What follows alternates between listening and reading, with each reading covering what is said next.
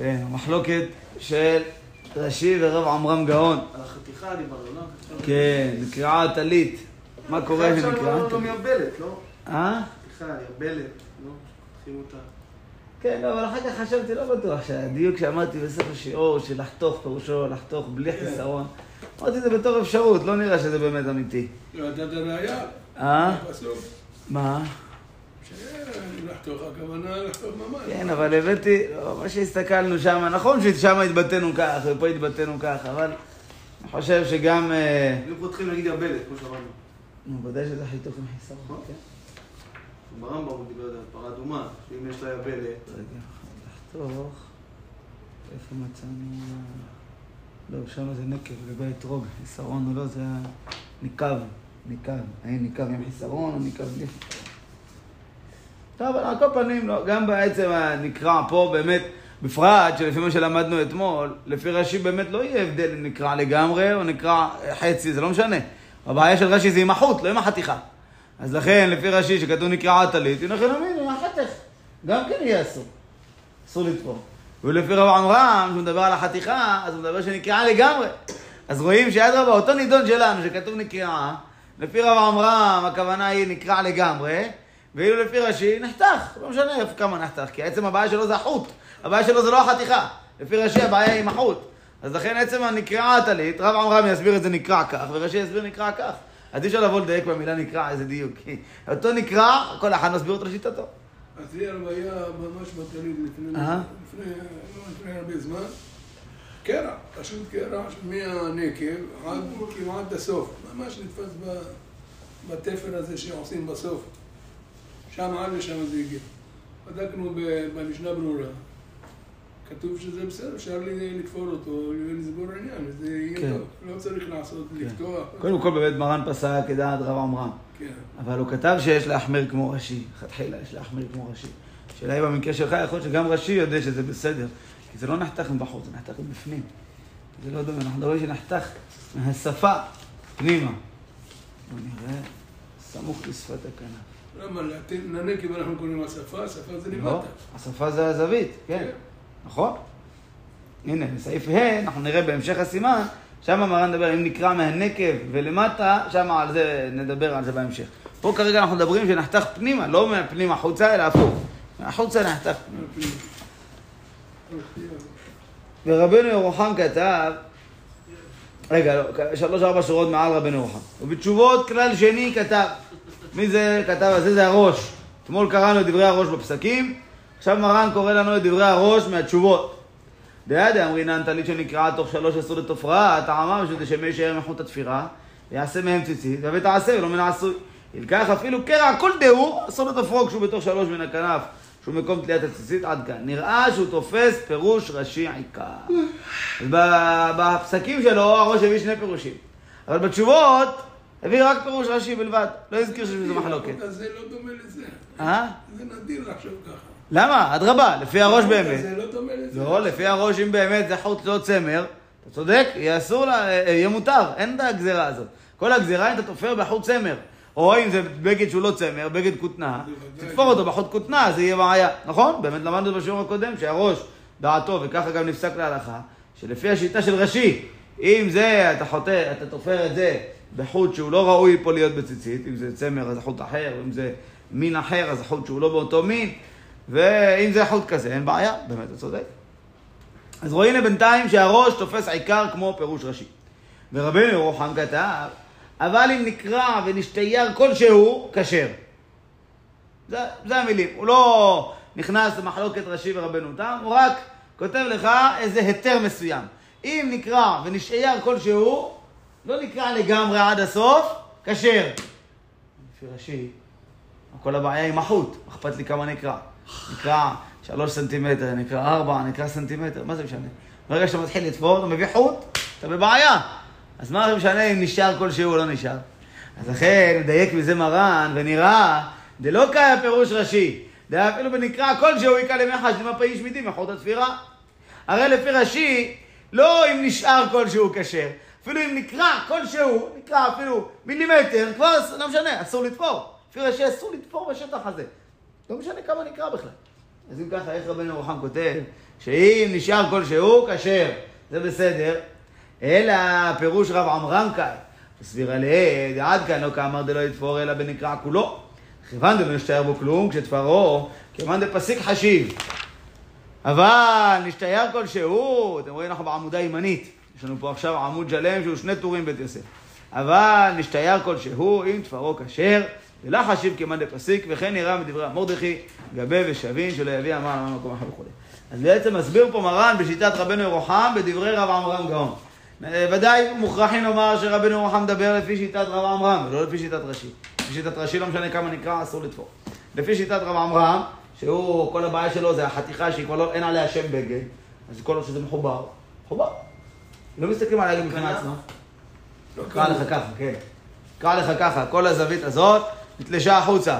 אומר לך הרב עמרם, מה למדנו אתמול? אם זה פחות משלוש אצבעות על שלוש אצבעות, אין על זה שם בגד, אתה לא יכול לתפור את זה. זה כמאן דלתא דמי, כמאן שהוא כאילו לא נחשב, לא נמצא פה. מה הפתרון אמרנו? או שתוריד אותו לגמרי, תעשה איזה סיומת אחרת, או שתביא בגד יותר גדול ותחבר שם. לחבר חתיכת בגד פחות משלוש על שלוש, אי אפשר לחבר בכנפות של הציצית, כי זה לא חלק מהבגד, לא תוכל לשים שם ציציות, פשוט. אז אם כן, אומר... מה הפתרון לחבר יותר גדול? אז לא יהיה לזה צורה של... אה, של מה? לא, תוסיף- למשל, נחתך לך פה ככה, תוסיף עליו איזה רצועה שהיא כזאת, גדולה יותר. כאילו, תעשה פתרון, אה, תופר, צריך לדעת איך לעשות פתרון, שמצד אחד להוסיף חתיכה, רצועה יותר גדולה, מצד שני, שזה יהיה תואם לבגד, שזה זה יתאים. ארבע בצורה- כנפות, אבל הם לא... כאילו. תגיד, בדיוק. עגול? לא, כנף, וכאן הכנף הוא ככה, כאילו. פה כנף עולה ככה, קצת יותר, בקיצור זה עולה קצת יותר.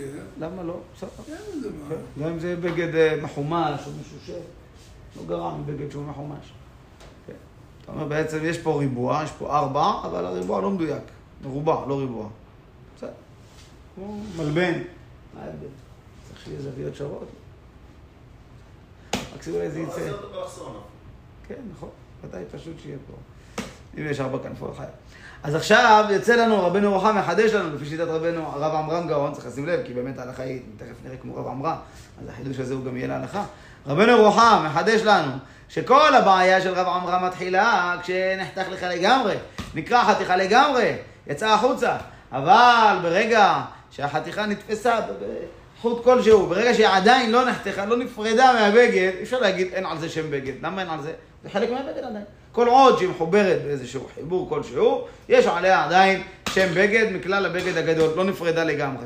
גם, גם מרדכי נראה שהוא סובר כך, זה שני פוסקים כותבים כך בדעת רב עמרם גאון. ואם נשארה, אז מה? שאתה יכול לתפור לפי רב עמרם, אין שום בעיה. כי רב עמרם לא חושש לחוטים. מה רב עמרם חושש? שאין על זה שם בגד. יש על זה שם בגד. אפילו אם היא נתפסה קצת, זה עדיין נחשב... עדיין בגד, לא נפרד, יפה מאוד. מתי אני אומר זה לא בגד? כי הוא בפני עצמו. אז הוא כלום.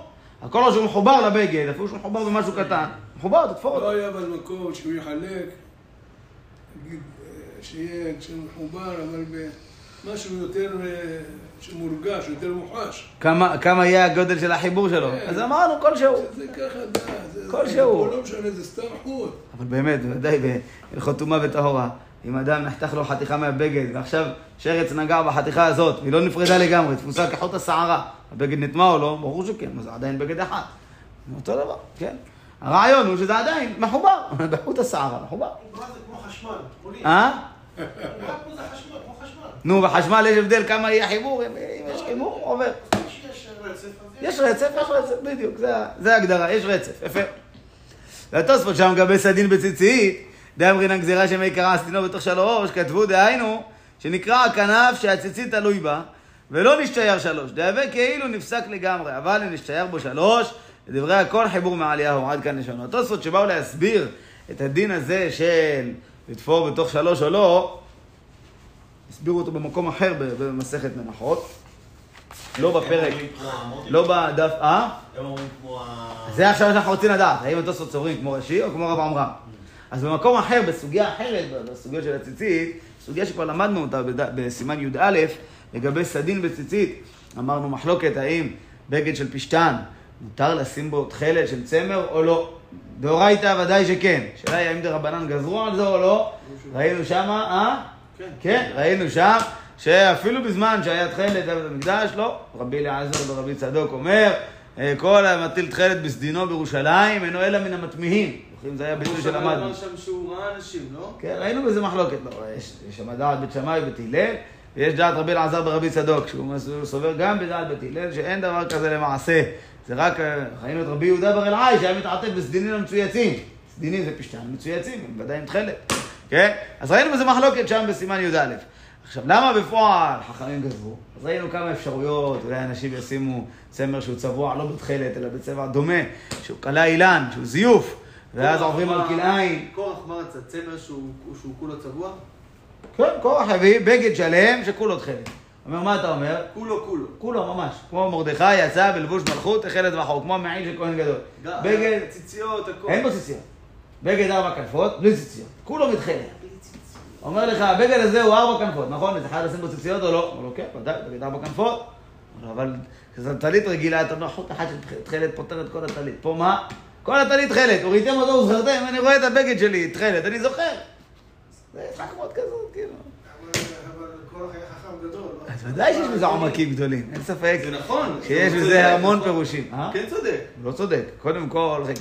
גם לא אנחנו- מה שהוא אומר שם. רגע, שנייה. קודם כל, אנחנו רואים שיש לך גם את הפתילים של הלבן. בכל בגד. למדנו בהלכה שיכול להיות הטלית בכל... בכל הצבע. נכון. כן. לא, ודאי שלהלכה הוא לא צודק. הוא לא מודיע, השאלה היא בסברה הוא צודק או לא. הוא לא אומר בהלכה הוא צודק, פשוט שההלכה היא לא כמוהו. השאלה היא האם הסברה שלו היא נכונה, או באמת גם היא לא נכונה. אז רגע, קודם כל איפה הלבן? איפה הפתילים של הלבן? אז נניח שהוא מתכוון, אמר בסדר, שים פתילי לבן. הפתיל תכלת אתה לא צריך לשים. נניח שזו הכוונה של קורח, לטעון שפתילים של לבן תשים, פתילים של תכלת, פתיל תכלת אתה לא צריך לשים, כיוון שכל הטלית תכלת. אבל אנחנו יודעים שהמצווה של התורה, יש בה רובד אחד ורובד נוסף. אם, אם צריך שהזכירה תהיה דרך החוט של הציצית, דווקא, הבגד עצמו, גם אם הוא יהיה בצבע תכלת, עדיין אין בו את אותה זכירה. אם אדם מסתכל על השמיים, יגיד אני פטור מתכלת כי אני עכשיו מסתכל על השמיים ואני עושה את הפעולה בצורה יותר טובה, לא. אבל באמת היה לכוח כוונה, היה לו לזה מסבירים שהוא רצה בעצם לומר על משה, כל העדה כולם קדושים, כולם תכלת, מה צריך איזה פתיל אחד של תכלת, כאילו אתה מיוחד מתוך כולם, אתה פתיל תכלת, כולנו תכלת, כולנו קדושים, מה צריך שאתה תהיה איתנו פתיל כל תכלת. הטענה שלו הייתה כלפי משה, כלפי המנהיגות שלו, לא כלפי הקדוש ברוך הוא. נכון. אבל באמת, בשורש מה הכוונה?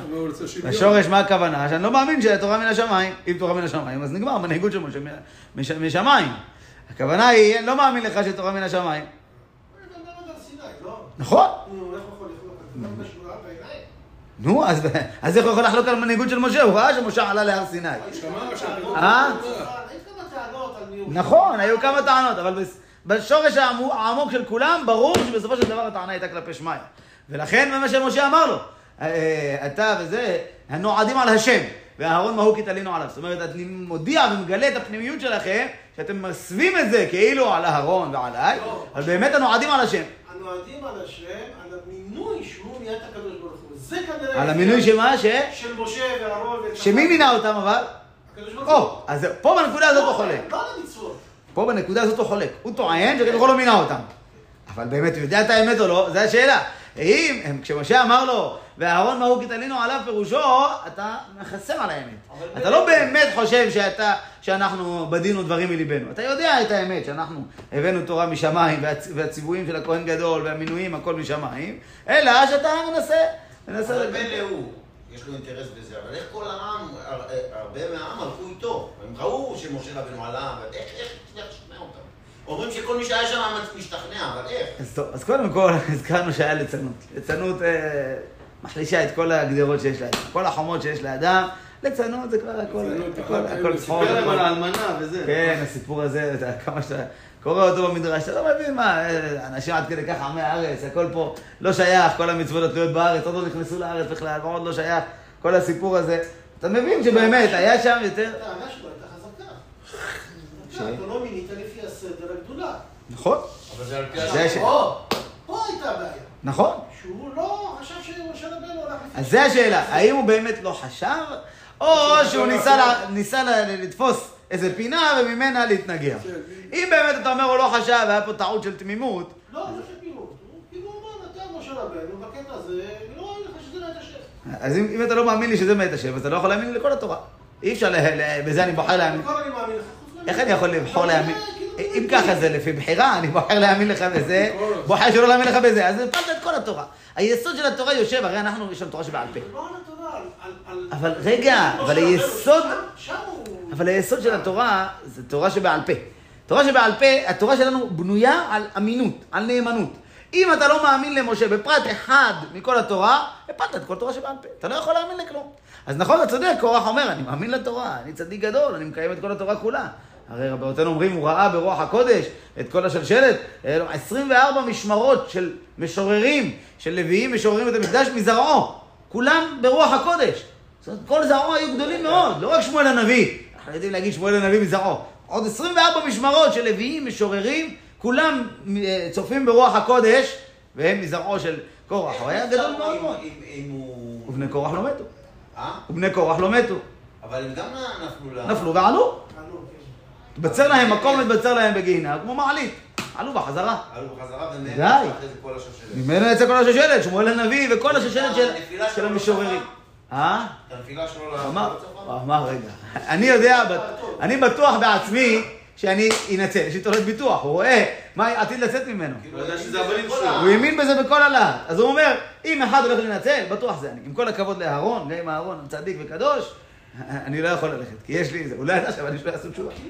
את החשבון, את הפרט הזה. ודאי, נכון, אתה אומר, איך, עדיין, איך ייתכן? הם יודעים שמה שמשה אומר מתקיים, ראו עשרת המכות, מה צריכים יותר מזה? ודאי שהקנאה בלבלה אותם, אדם, נמצא בתוך זה, הוא, לא, לא, לא רואה דבר נכון, העיניים שלו נסתמות, יורד לו מסך, לא רואה, הוא פשוט לא רואה, זה מפחיד. להבדיל, להבדיל, הם היו צדיקים, הם היו אנשים גדולים. לא, הם היו באמת אנשים גדולים. הם היו אנשים שאין לנו הבנה, זה, זה- יש בזה עומקים גדולים מאוד בטענות שלהם, ברצונות שלהם. נכון. בזוהר כתוב, בזוהר כתוב שלא יהיה כמו הדור ההוא עד ימות המשיח. שיבוא המשיח, מלאי הארץ דעה את השם. הם היו חכמים גדולים מאוד. היה להם... אה, את הארון. אה. הוא היה מנושאי הארון, ודאי, והארון היה הורג בהם, כתוב. זאת אומרת, מי שלא מאה אחוז, הוא לא... והוא היה מנושאי הארון.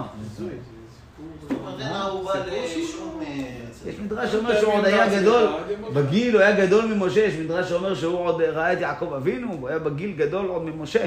כי הרי משה נולד לעמרם, כשעמרם היה מבוגר, בסוף- לקראת סוף ימיו. קורח יכול להיות נולד ליצהר, כשהוא היה צעיר, אולי בן 20, בן- בן 15, מה הבעיה? אז אם ככה, יכול להיות שקורח גדול ממשה בגיל, יכול להיות ב-50 שנה בשקט, בוודאי. אין אז, אה, ערובה לשום צדיקות. אה? אין ערובה להפך. אל תאמין בעצמך. מה? כן, יוחנן כהן גדול 80 שנה, אתה אומר 80 שנה, כל יום יש לו תעודת, תעודה משמיים שהוא צדיק. כל שנה יש לו תעודה ביום כיפור יוצא, חותמת שהוא צדיק. זה צדיק אמיתי, כי אם הוא לא היה צדיק אמיתי, לא היה יוצא. נו, 80 שנה היה צדיק אמיתי. רבנו ארי אומר שבאמת, בזמן, אחרי ה-80 שנה, זאת אומרת, בשנה האחרונה, שהוא היה, שאז הוא התהפך להיות צדוקי, איך זה קרה לו? בגלל שהוא ירד בנפילת אפיים, הוריד את עצמו למקום די נמוך בשביל להעלות משם ניצוצות קדושה, שזה העיקר הכוונה של נפילות אפיים, והוא לרגע אחד איבד אה, את הריכוז שלו, ברגע שהוא איבד את הריכוז שלו שנמצא שם, נדבקה בו נשמה של רשע, במקום שיתקן אותה הפוך, היא קלקלה אותו בגלל שהוא... אה, זה, לכן אנחנו לא נופלים על פנינו. למה? מפחדים כל כך. זה הסיבה. בן איש חי אומר, לא ליפול על הפנים. בדור הקודם, לפני שתיים, שלוש דורות, כל הספרדים נפלו על פניהם. נכון, ככה היינו עושים. נכון? מרוקאים עושים? אין כולם, גם טוניסאים עושים, בדור הקודם כולם עשו. בטח. הבן איש חי הוא זה שהוריד את זה. הבן איש חי אומר מפחיד, לא עושים, מפחדים. זה הבן איש חי. מרוקאים? אבל לא יודעים שמרוקאים, יודע רק גם טוניסאים, כולם היו עושים. לא, היום לא כמעט לא רואים, אני לא יודע, אתה מתכוון במקור הם היו עושים. יש בודדים שעדיין עושים. גם... אה, גם של אני אשכנזים מציין אותי, שעושים, זה לא היינו הולכים. לבית הכנסת. תפילת אפיים, כן. לא, אבל לא, אפשר... האשכנזים, יש לי תירוץ עליהם. אשכנזים, בזוהר כתוב שהעיקר החשש זה שאומרים את המזמור לדוד, אליך השם נפשי אשא. הובטח סידור של אשכנזים לא תמצא. אין להם את המזמור הזה, יש להם נפילת אפיים נוסח אחר. ויאמר גד וכולי, ויש שם נוסח אחר, אבינו מלכנו, יש יש שם נוסח אחר. אז לכן, הם לא אומרים לדוד אליך, אז בסדר, הם נופלים, בסדר. אבל אנחנו אומרים לדוד אליך, אז אנחנו לא נופלים. להגיד לדוד אליך וליפול, צריך אומץ. זה לא, זה לא פשוט, כן, לא פשוט. אבל האמת, האמת זה לא ברור לי כל כך למה בן איש חי שינה את זה. אני לא מצליח להבין עד כדי כך טוב.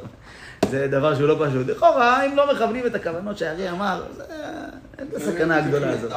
לא אין בזה כלום, יש בזה דבר גדול מאוד, אבל אין בזה סכנה. כמו רבי יוחנן, כמו אחד הגדול נפל. אבל זהו, אבל נשאל, אבל נשאל למה הוא באמת, למה קרה לו מקרה כזה שהוא לא התרכז לרגע?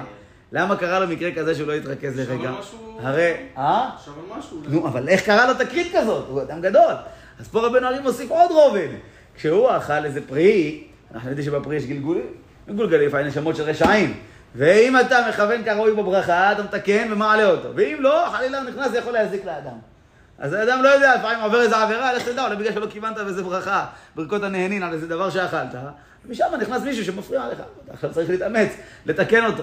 אחרי שהוא נכנס, זה לא פשוט. אז הוא אומר שזה מה שקרה, אבל תשאל עוד יותר עמוק, ולמה קרה לו שמה? זה גם בפירות חוץ לארץ? אה? אם יהודי מזדמן אליהם, אז... אה, כן. לא? ולפנים. האבטיח היה בעזה, מה, לא? זה נו, לא אומר לך. שעזה זה חוץ לארץ. לא, בסדר, אבל גם. שם ערבים. אה, בסדר, הוא אומר לא, תלוי איפה הפירות גדלים. לא, מה, בכל הדורות לא תקנו פירות, בכל הדורות שגרו בחוץ לארץ. כן, הוא יודע איפה להזמין אותם. יכול להיות שהאדם שעוד לא הגיע התיקון שלו, אז באמת הוא מגולגל בפירות, רחוק במקום של יהודי, שלא- כדי שלא יתקנו אותו, זה גם נכון. טוב.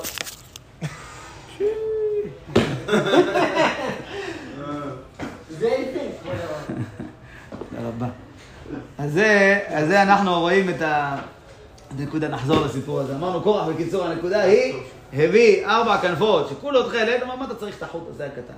אבל באמת, זה לא נכון, אלא גם טלית שכולה תכלת צריכה אה, ציצית. כן, אבל הוא אומר על ארבע כנפות, כסותיך, מה? אז ברור שאמור להיות שם ציציות, מה? לא, אז הוא אומר לך, אבל היא כולה תכלת. כל המטרה, הורידתם אותו וזכרתם. אני רואה את הבגד, אני זוכר. בסדר, אבל יש עוד פסוק. בסדר, אמרתי, הלכה לא כמו קורח, המציאות לא, לא כמותו, אפילו בסברה אפשר לדחות את הדברים שלו. אבל אה, הטענה שלו, מובנת, זה הטענה. הוא מראה לכל העם, כאילו, את הדבר הזה, אז העם... כן, זה יותר, באמת, באמת זה יותר ליצנות. זה, הטענות האלה, תתעמק בהן, תפריך אותן בפשטות. ה- הטענות האלה הן יותר ליצנות.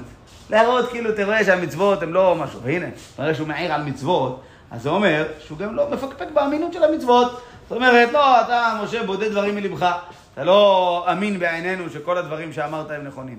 נכון, הכל מתחיל מניצחון ולעוזר, אבל ברגע שנפלת שם כביכול, שם אנחנו לא מאמינים לך שזה נכון, אז כבר אנחנו מערערים על הכל. מי אמר שגם כל המצוות וכל הדברים האחרים, אולי גם הם כבר לא נכונים, ואז הכל נופל.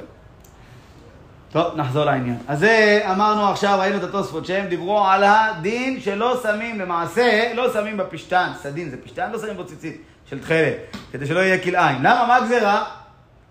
הגזירה היא לא מחמת זיוף, הגזירה היא למסקנה שמי קרס דינו בתוך שלוש. אם יקרע הס- הבגד שלו, הוא יבוא ויתפור אותו, כרגע הוא לא מקיים בזה מצווה, כי אמרנו יש את הגזירה שלא לתפור בתוך שלוש. והוא לא ידע, ויעבור על איסור כלאיים. אז לכן אנחנו אומרים, אל תעשי... בתוך שלוש מאחור, כאילו. בתוך שלוש מהכנף. שלוש אצבעות לפה, שלוש אצבעות לפה. לכיוון הזה? מהזווית, נו. למדוד, לא באלכסון, ישר. שלוש אצבעות לפה. מה. איפה?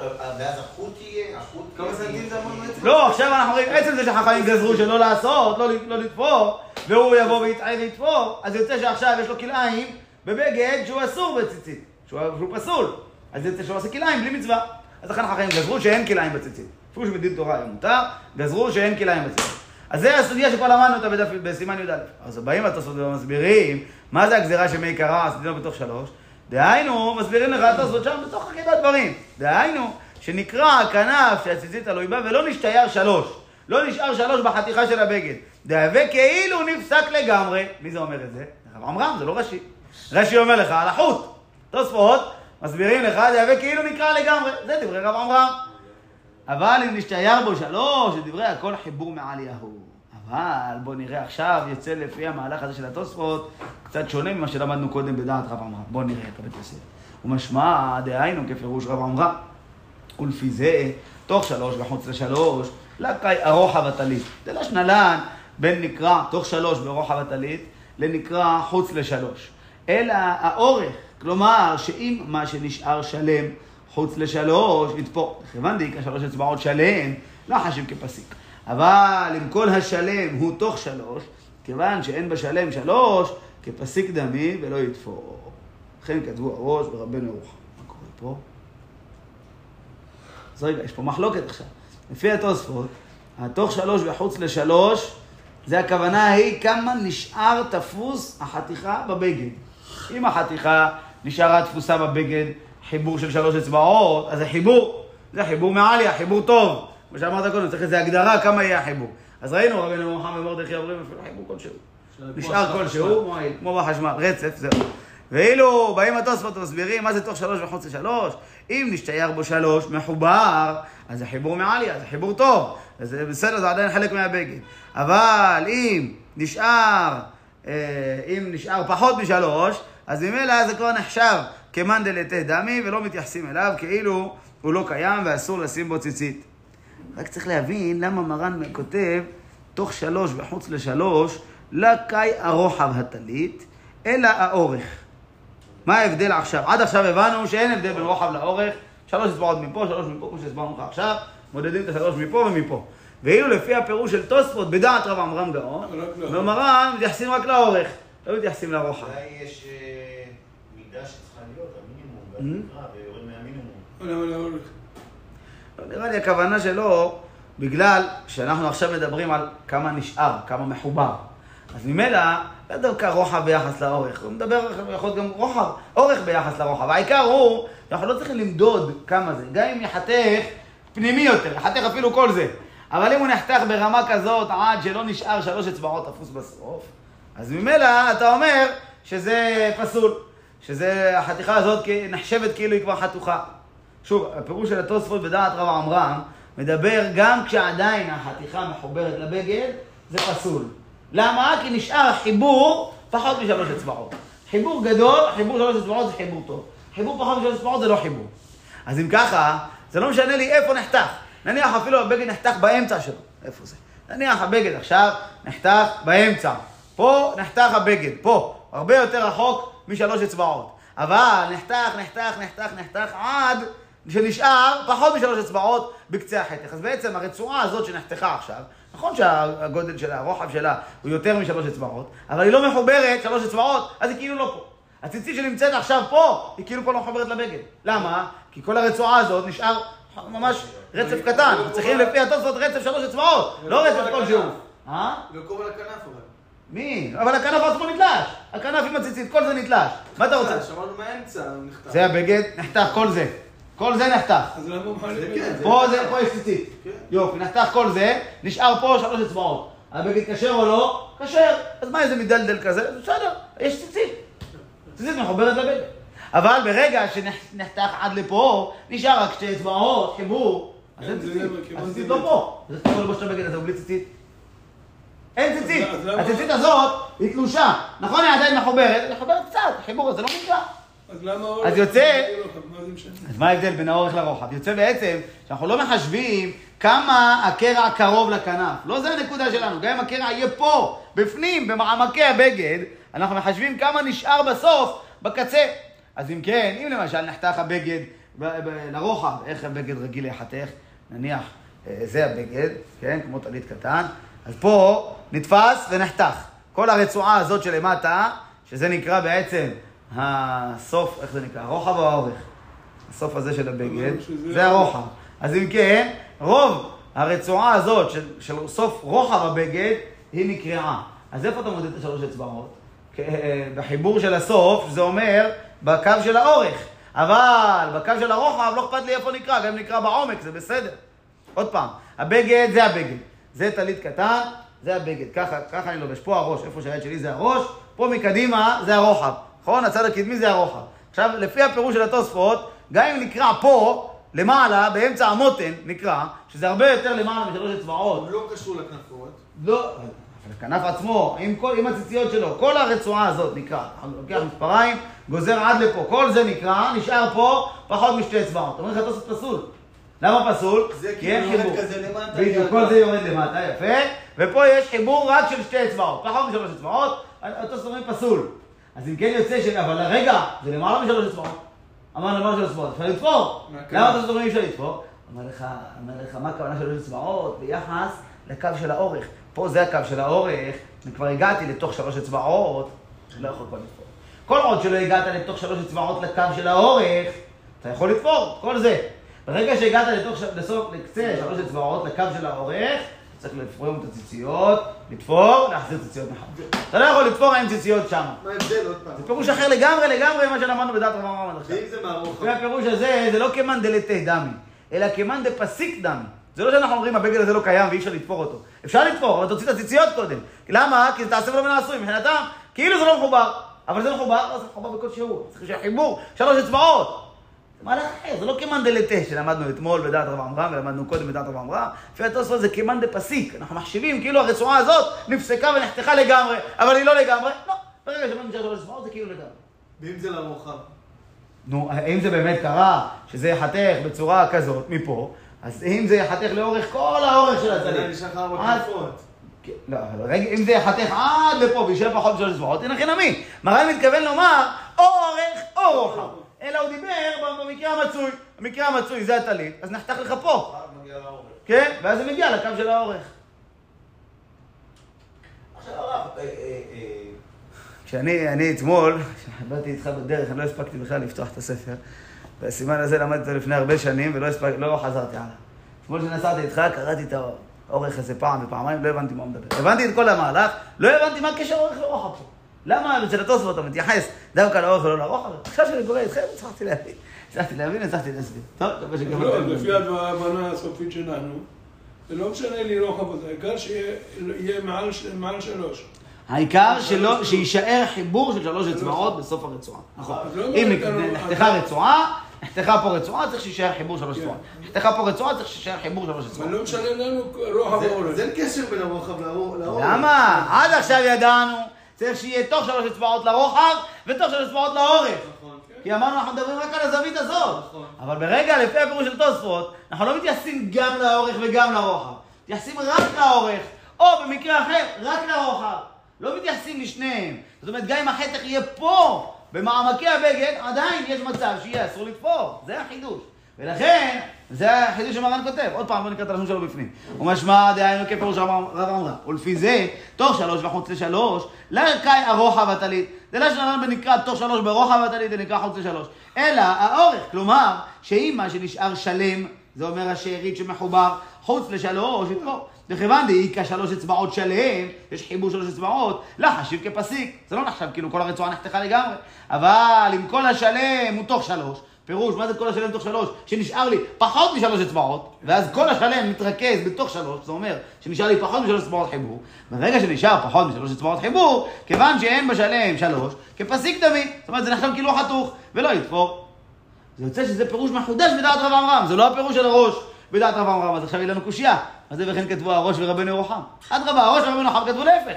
הראש ורבנו ירוחם הבינו את רב עמרם אחרת לגמרי. איך אפשר להבין את המשפט הזה עכשיו, אחרי שהבנו כך את התוספות, וכן כתבו הראש ורבנו ירוחם. הרגע למדנו רבנו ירוחם, אמר לך הפוך בדיוק. רבנו ירוחם אמר נשאר כלשהו, כשר. אמרנו, רצף. איך תוספות אומרים שלוש אצבעות? מה זה המשפט הזה? וכן כתבו הראש ורבנו ירוחם. לא מובן. אז באים פה בהערה, למה אתה עוזרים לנו? אם לא היה לנו מהדורה חדשה, מה היינו עושים? כותבים, המאמר מרדכי כתב, וכן כתב הראש ורבנו ירוחם, אותה הוא סופר. או. אמר מרדכי, זה חכם גדול מאוד, שהוא מספר אחד בהבנת הבית יוסף. אה? שמה? אין הבנה למשפט הזה, אומר לך. המשפט הזה אין לו הבנה. אה? זה אין לו הבנה. אתה- רוצה, תסביר, אדרבה. תעיין, תכתוב, תחדש. נתקע, זה התירוץ הכי, התירוץ הכי בעייתי לומר זה התירוץ הזה. אבל כש... אבל אנחנו עכשיו מתמודדים עם קושייה.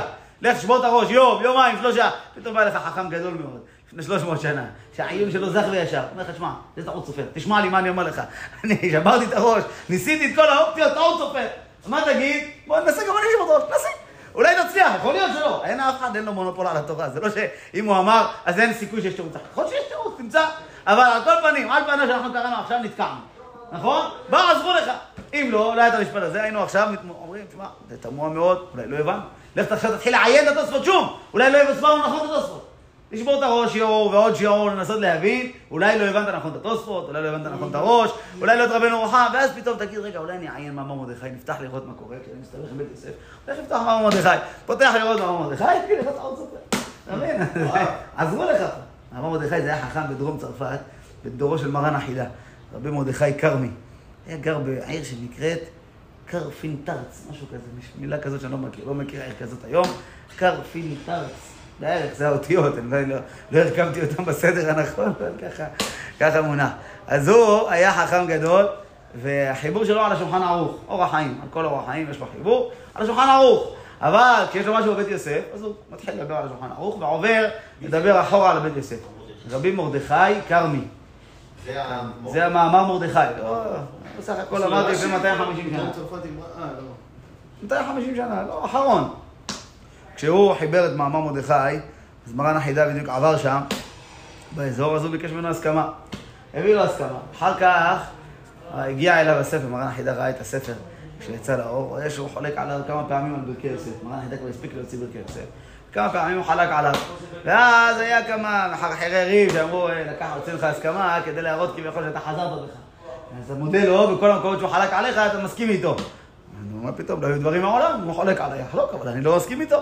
אז מרן החידה חזר וחיבר ספר מחזיק ברכה, שזה ספר אחר על השולחן ערוך, דברים שהתחדשו לו עוד במהלך החיים, אחרי שהדפיס את ברכי יוסף, ושם הוא משיב על מאמר מרדכי כשהוא חולק עליו, עונה לו, באריכות.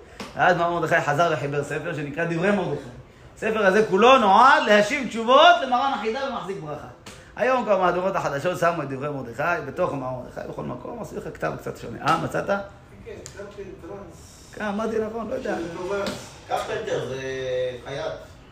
זה לילה, חי של חייל. טוב, הרב, אם עכשיו נשאר לו לא שלוש אצבעות, ארבע אצבעות, אז הוא צריך לתפור את זה, או שהוא יכול לא לתפור את זה? יכול לא לתפור. יכול לא לתפור, אבל איך הוא הולך עם כזאת? זאת אומרת, כמעט כולה קרועה. בסדר, אז הוא... בינתיים, בינתיים קשה לו. בינתיים זה קשה, איפה הוא הולך עם זה? יכול להיות להתקדם. כמו בשבת, אם ייתקע עם זה בשבת. קמת בשבת, כן, תמשיך זה. קשה. נראה כאילו זה לא... לא הגיוני. אמן. כן צריך להביא תוכחת, כאלה שקוראים, יש כל מיני ספרים של חוקרים, שמתעסקים בחקר של רבנים, ויש הרבה חוקרים אפילו לא כל כך דתיים, או דתיים למחצה, והם מתעסקים במחקרים. עושים מחקרים על רבנים, עושים מחקרים על יהדות ב- ב- בעיר הזאת, בארץ הזאת, בתקופה ההיא, במאה ההיא, וככה. עכשיו מה קורה? חכם אחד מחבר ספר על החידה. אז הוא עכשיו בעיניו החידה נמצא במקום ראשון. החידה היה גדול הדור, אין ספק. בגלל זה, הבר פלוגתא של החידה, מאמר מרדכי, הוא צריך להקטין אותו. אז הוא כותב עליו בזלזול, וכותב עליו בצורה לא מתאימה, ויש, ראיתי אחד כזה שעשה מחקר לפני כמה עשרות שנים, אה, חיבר ספר על החידה, ספר באמת חשוב, יש בו מחקרים מאוד מעניינים וחשובים, אבל בגלל שכביכול שהוא צריך לכבד כל כך את החידה, אז מי שחלק על החידה הוא קטן. זה לא נכון. באמת, אם תעיין הרבה פעמים מחלוקות של מאמר מרדכי ומרן החידה, הרבה פעמים דווקא מאמר מרדכי צודק. מבחינת העיון יש לו עיון מאוד מאוד זך וישר. אלא מה, שהתרגלנו לפסוק במרן החידה, ונכון, באמת, אה, אה, ההוראות שלו יותר מקובלות, יותר התפשטו, אבל באופן פרטי, מקומות מסוימים נקודתיים שנחלקו, הרבה פעמים תראה שהדברים של מאמר מרדכי יצוקים, ברורים, מדויקים, ואין בהם מפתל ועיקש. הספר הזה הוא ספר מאוד חשוב. זוכר, אה, לא היה הרבה זמן להשיג אותו בחנויות. יום אחד הייתי בירושלים, אז פתאום אמרתי, ננסה לדבר עם המוציא לאור. התקשרתי למוציא לאור, אמר לי, יש לי, אבל אני לא בבית, נבוא עוד שעתיים. עקבתי ירושלים עוד. הלכתי לשכונה אחרת עד שהוא הגיע, הלכנו למחסן, אה, הבאתי לו מרדכי, שמחתי בו, כמוצא שלל רב. עשיתי הכנסת ספר תורה הביתה. מזכירים אותו הרבה. ב- מזכירים אותו המון. משנה ברורה מזכיר אותו. אה? היה הוא נפוץ? לא. לא, לא, לא, זה שני אנשים שונים. שני אנשים שונים. מרדכי ומאמר מרדכי זה שני אנשים שונים.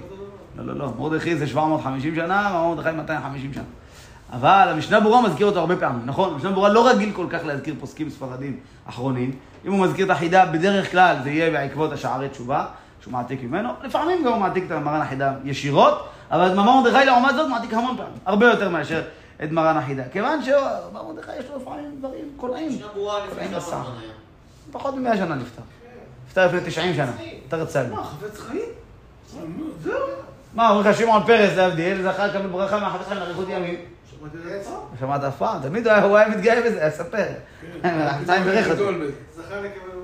כן, וחי באמת הרבה שנים. הוא. חזון איש, כמה ביניהם? כן, חזון איש. נפטר אה, לפני הרבה זמן. גם. 20 שנה, 21 שנה אחרי החפץ חיים. אה. לכן החזון איש חולק על המשנה ברורה בלי להיבהל, נכון? חזון איש חולק על המשנה ברורה, ויש כאלה אומרים, אה, קיבלנו הוראות על המשנה ברורה, אשכנזי רגיל. קיבלנו הוראות על המשנה ברורה, אבל הוא כמעט כמו נקרא בן דורו, דור אחד אחרי הוא נקרא. נקרא דור אחרי המשנה ברורה, בסדר. בשבילי זה...